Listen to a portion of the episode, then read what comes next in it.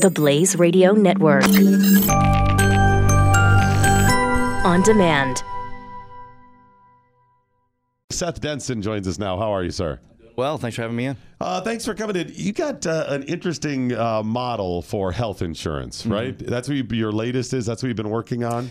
On how to provide kind of a health insurance situation. Yeah, there's a lot of there's a lot of attention around insurance right now in the U.S. Right, uh, the Affordable Care Act was pretty much uh, uh, we'll call it. Uh, um, Disaster. Yeah, well, that's one way of looking at it. But the whole idea was we're going to fix healthcare by focusing on health insurance. The challenge is is that health insurance is just healthcare financing. It's like Right. me saying I want to change the price of something by going to Visa or Mastercard, right? It's it's not going to change the, Right, the price of something, right?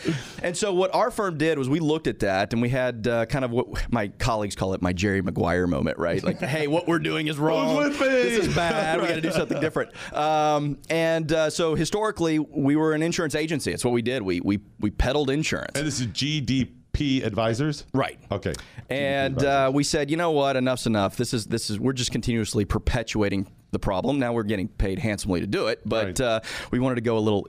Elon Musk and, and do better for the uh, Good for you. better better for the world right so um, so we said listen let's start to really look at what the cost drivers are with within the health care market so we don't have a health insurance problem in the United States we have a health care problem in the United States and until we start to focus on what's going on behind the scenes in health care which is relatively complex Mm-hmm. but it's kept that way intentionally to keep the consumer in the dark This was right? I, I tried to mention this during the debates over Obamacare when they first started going on, and it was completely lost. It was all the politics of it, and then it Mm-hmm. was the insurance angle. And it kept saying, guys, even insurance changed over the years. Right. It it went from okay, you go in, you got something wrong with you, you trade out a chicken, the guy sets your kid's arm, you're good to go. Right? I mean, back in the day, then it became money and whatever. Right. But then people start saying, yeah, but what if what if I get something really bad happen to Mm-hmm. me? And it, be, it was disaster insurance. And then somehow it became a maintenance plan. It's Mm-hmm. evolved to this horrible thing now. It really has, and, and it's intended to be that way because so insurance companies who ral, you know railed against the Affordable Care Act, that was their big thing. Is this is horrible? It's going to be terrible for us Until until it passes, and now all of a sudden our stock price jumps 200 percent, and it's stayed there and continuously gone up since. Uh, because what happened was all that Congress did was just validate the structure that's already broken. So I used to talk about the healthcare point. system as a three-legged stool, and by solving it, uh, you if you only focus on one leg of the stool, the other two legs will ultimately make the stool collapse, right? It's not anymore. I call it the three-headed cannibalistic dragon because effectively what it does is it just feeds on itself, right? And so you've got the consumers funny. who are us who are ultimately feeding the health care providers, the hospitals and doctors and mm-hmm. pharmaceutical companies, and then you have the health insurance companies who are just financing this whole thing. So you have a sixth of the U.S. economy with the largest lobby in Washington, and now it just gets bigger and bigger. So what our primary focus is and was and still will continue to be is listen, if we can start to focus on the healthcare itself, driving costs down of healthcare, allowing consumers to be more educated, to have better knowledge and understanding, help employers who provide half the U.S. citizens with their health insurance uh, better financing options, right? There are certain things we finance. Right, we finance cars, we finance mortgages, just like we would finance a hemophiliac or a diabetic or a, a transplant patient. But we don't finance things like milk, eggs, and fabric softener but we end up financing Lipitor and flu shots and all this other stuff. So the insurance companies love this because, again, if you start to think of them more like payday loan companies versus insurance companies, I always tell people all the time take out your ID card and then look at your credit card. Guess what? It's the same thing. It's the same thing because here in Dallas, where we live, I can get an MRI for five thousand dollars or an MRI for five hundred dollars, and both are in network with every insurance company, right? And so there's no way for me as a consumer to know where to go to get that five hundred dollar MRI as opposed to the five thousand dollars. That no, that's a great point about it is just a credit card. Where I, when I say maintenance plan, that's what I mean. You pay a little bit, you pay a little bit, you pay a little bit, and then you use the service, Mm-hmm. right? That's really what we're talking about now. It's a credit card, right? You're buying on installment this stuff That's right. instead of that.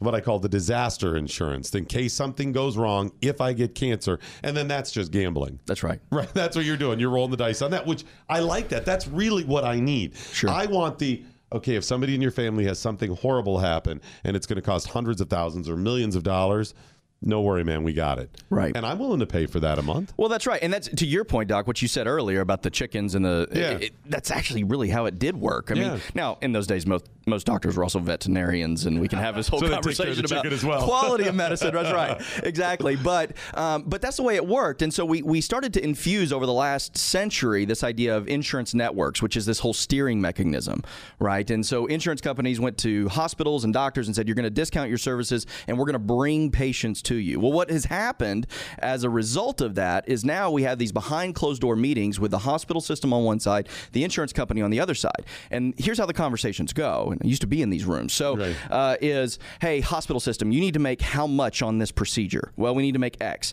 Insurance company, you need to show your consumer you discounted that procedure how much? Well, we need to show that we discounted it why And so we get to this this inflated price Wow. so that everybody feels like they got a good deal and we can come back and sell this garbage to the consumer. So this is the way the system works. And if we want to ever start to change healthcare, we have to start looking at it differently. We have to peel back the layers of the onion and really understand how everything works. If we're better educated, then we can start to move the needle. And that's what we do for our clients. So what have you done? What have you come up with? Because I've seen some of the um, one flat fee, use it or lose it type thing. Uh, we've seen doctors now that have come up with, uh, hey, we're not even dealing with insurance companies. Mm-hmm. Yeah. So so what's the solution? What are you doing? So there's three key parts in the healthcare system, right? There's administrative cost, and that's the the cost associated with processing a claim and printing that pretty little white ID card we all carry around like safety Right. blankets in our pocket, right?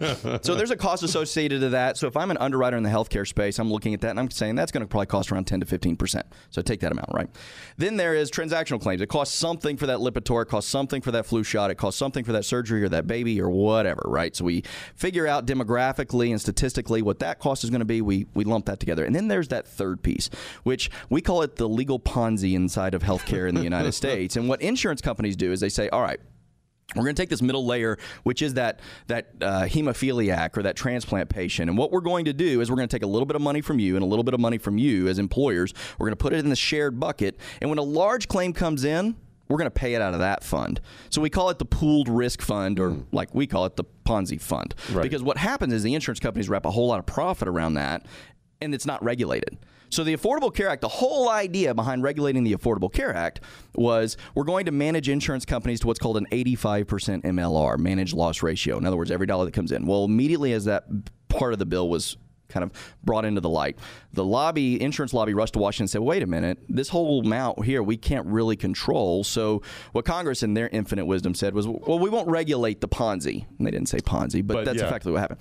So long way around the barn. what we do is we say, well, if we create the catastrophic layer, because to your point, Doc, you buy insurance for that cancer claim. Right. You buy insurance for the catastrophic thing. I'll pay my own flu shots. I'll pay my own doctor visit. But that cancer claim that's going to be, or that dialysis that's 400 grand, I kind of need help with that. Right. So what we did is we re-engineered. We worked with a company out of Philadelphia called Pareto Health, and we re-engineered this this middle layer there, uh, where employers can all collaborate. Pool risk in that layer, and the results have spoken for themselves. Over five years, our clients that have been in our platform for five years are paying less today than they were five years ago. Oh, that's awesome. Because once you can manage the high risk component, then we can start talking about better ways to access the lower risk things like Lipitor and flu shots. And you start to negotiate differently, educate people differently, and navigate the whole system in a more effective way.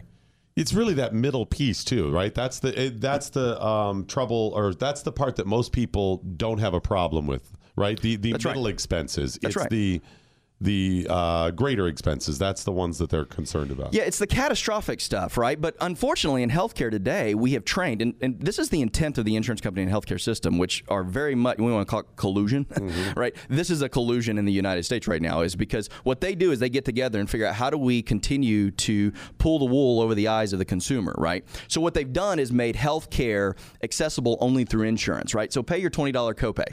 Right, I, I- I need to pay that twenty dollar copay for the one or two times a year I go to the doctor, Right. so that I can pay the five thousand dollar deductible when I need something major, right? So it's hey, don't don't pay attention to what this hand is doing over here, right? Uh, and that's the way that healthcare works. As long as we continue to deceive the consumer to make them think that this little white ID card is everything you need, then what we don't realize is it's not insurance; it's what we call deference. I'm deferring your costs over time with an amortization schedule, interest, and profit it is. margin. There it is, right there. You're Yep. deferring the expenses. That sounds awesome. Um, I'm, I think everybody is is fed up with this. Everybody is fed up with this. People are willing to pay their way. I mean, Americans are not saying I don't want to pay for health care. I'm unwilling to get these. People understand business. They understand, um, you know, paying for services. They even understand the basic idea behind insurance. They get that. Unfortunately, it's all changed. The costs have gotten crazy, and that's what they're saying. I need a different model. They've gotten crazy, and they're continuing to get even crazier uh, because the healthcare system is in, like I said, it's it's in collaboration with with with the insurance markets. For example, we talk about prescription drugs a lot. Eighty-five percent of all drugs are, are distributed through one of three distributors in the United States. These are called PBMs or prescription benefit managers. All three now owned by insurance companies. Oh well, that's not weird at all. That's Oh, uh, right. There's nothing Makes shady about sense, that. right? Of course, you're just cutting out the middleman. Is- That's right. Or adding Oh, a middleman. Yeah, Maybe that's exactly what right. it is. That's exactly right. So, Wow. if you want to, to to drive down the cost of health insurance, then you have to focus on what you are financing. What is it that you're accessing? And so we as Americans are great consumers at everything except for healthcare. We get on Amazon, we go online, we Google things, we try to get information. But healthcare is that one thing we don't. Why? Because we blindly trust anybody with a white jacket on mm-hmm. who says this is where you need to go and this is how you need to get it. And I'm not demonizing the, the physician community, they're great. But there are better ways to access the market. And a lot of times those folks don't know how to do it, Well, right? the other thing is too because we've relied on in market and insurance and what's covered and what's not.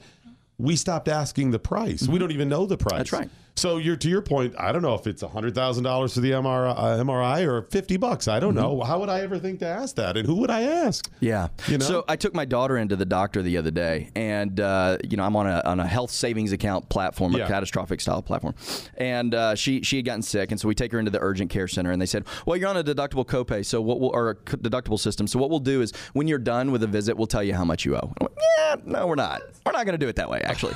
so you have what's called a charge master, and that's effectively every charge for everything that you could possibly do. So before you run any test on my daughter, what you're going to do is walk in and tell me exactly what that test is going to cost, so that I'll know before we need to get the strep test, we- the bronch test. I didn't and all even know you stuff. could do that. Honestly, I You mean, I assumed if it was like greater uh, testing or procedures, I knew I could ask likely. But if I just go in and it's a simple procedure or test or something, I, I wouldn't even think to ask that. And most Americans don't because we. I'd be like an idiot here. well, we've trained you. Seriously, I mean, really, I, I, I and I because I pay attention to this stuff and I don't ask. Well, hashtag what have you learned? Right? See, there it is. There it is. There, write that down, Chris. so, what should we say? I want a charge Matt. I want to I want to understand what this costs are before you provide these procedures to me. That is Okay. the key thing for every consumer. And what I always tell people is also focus on the buddy system.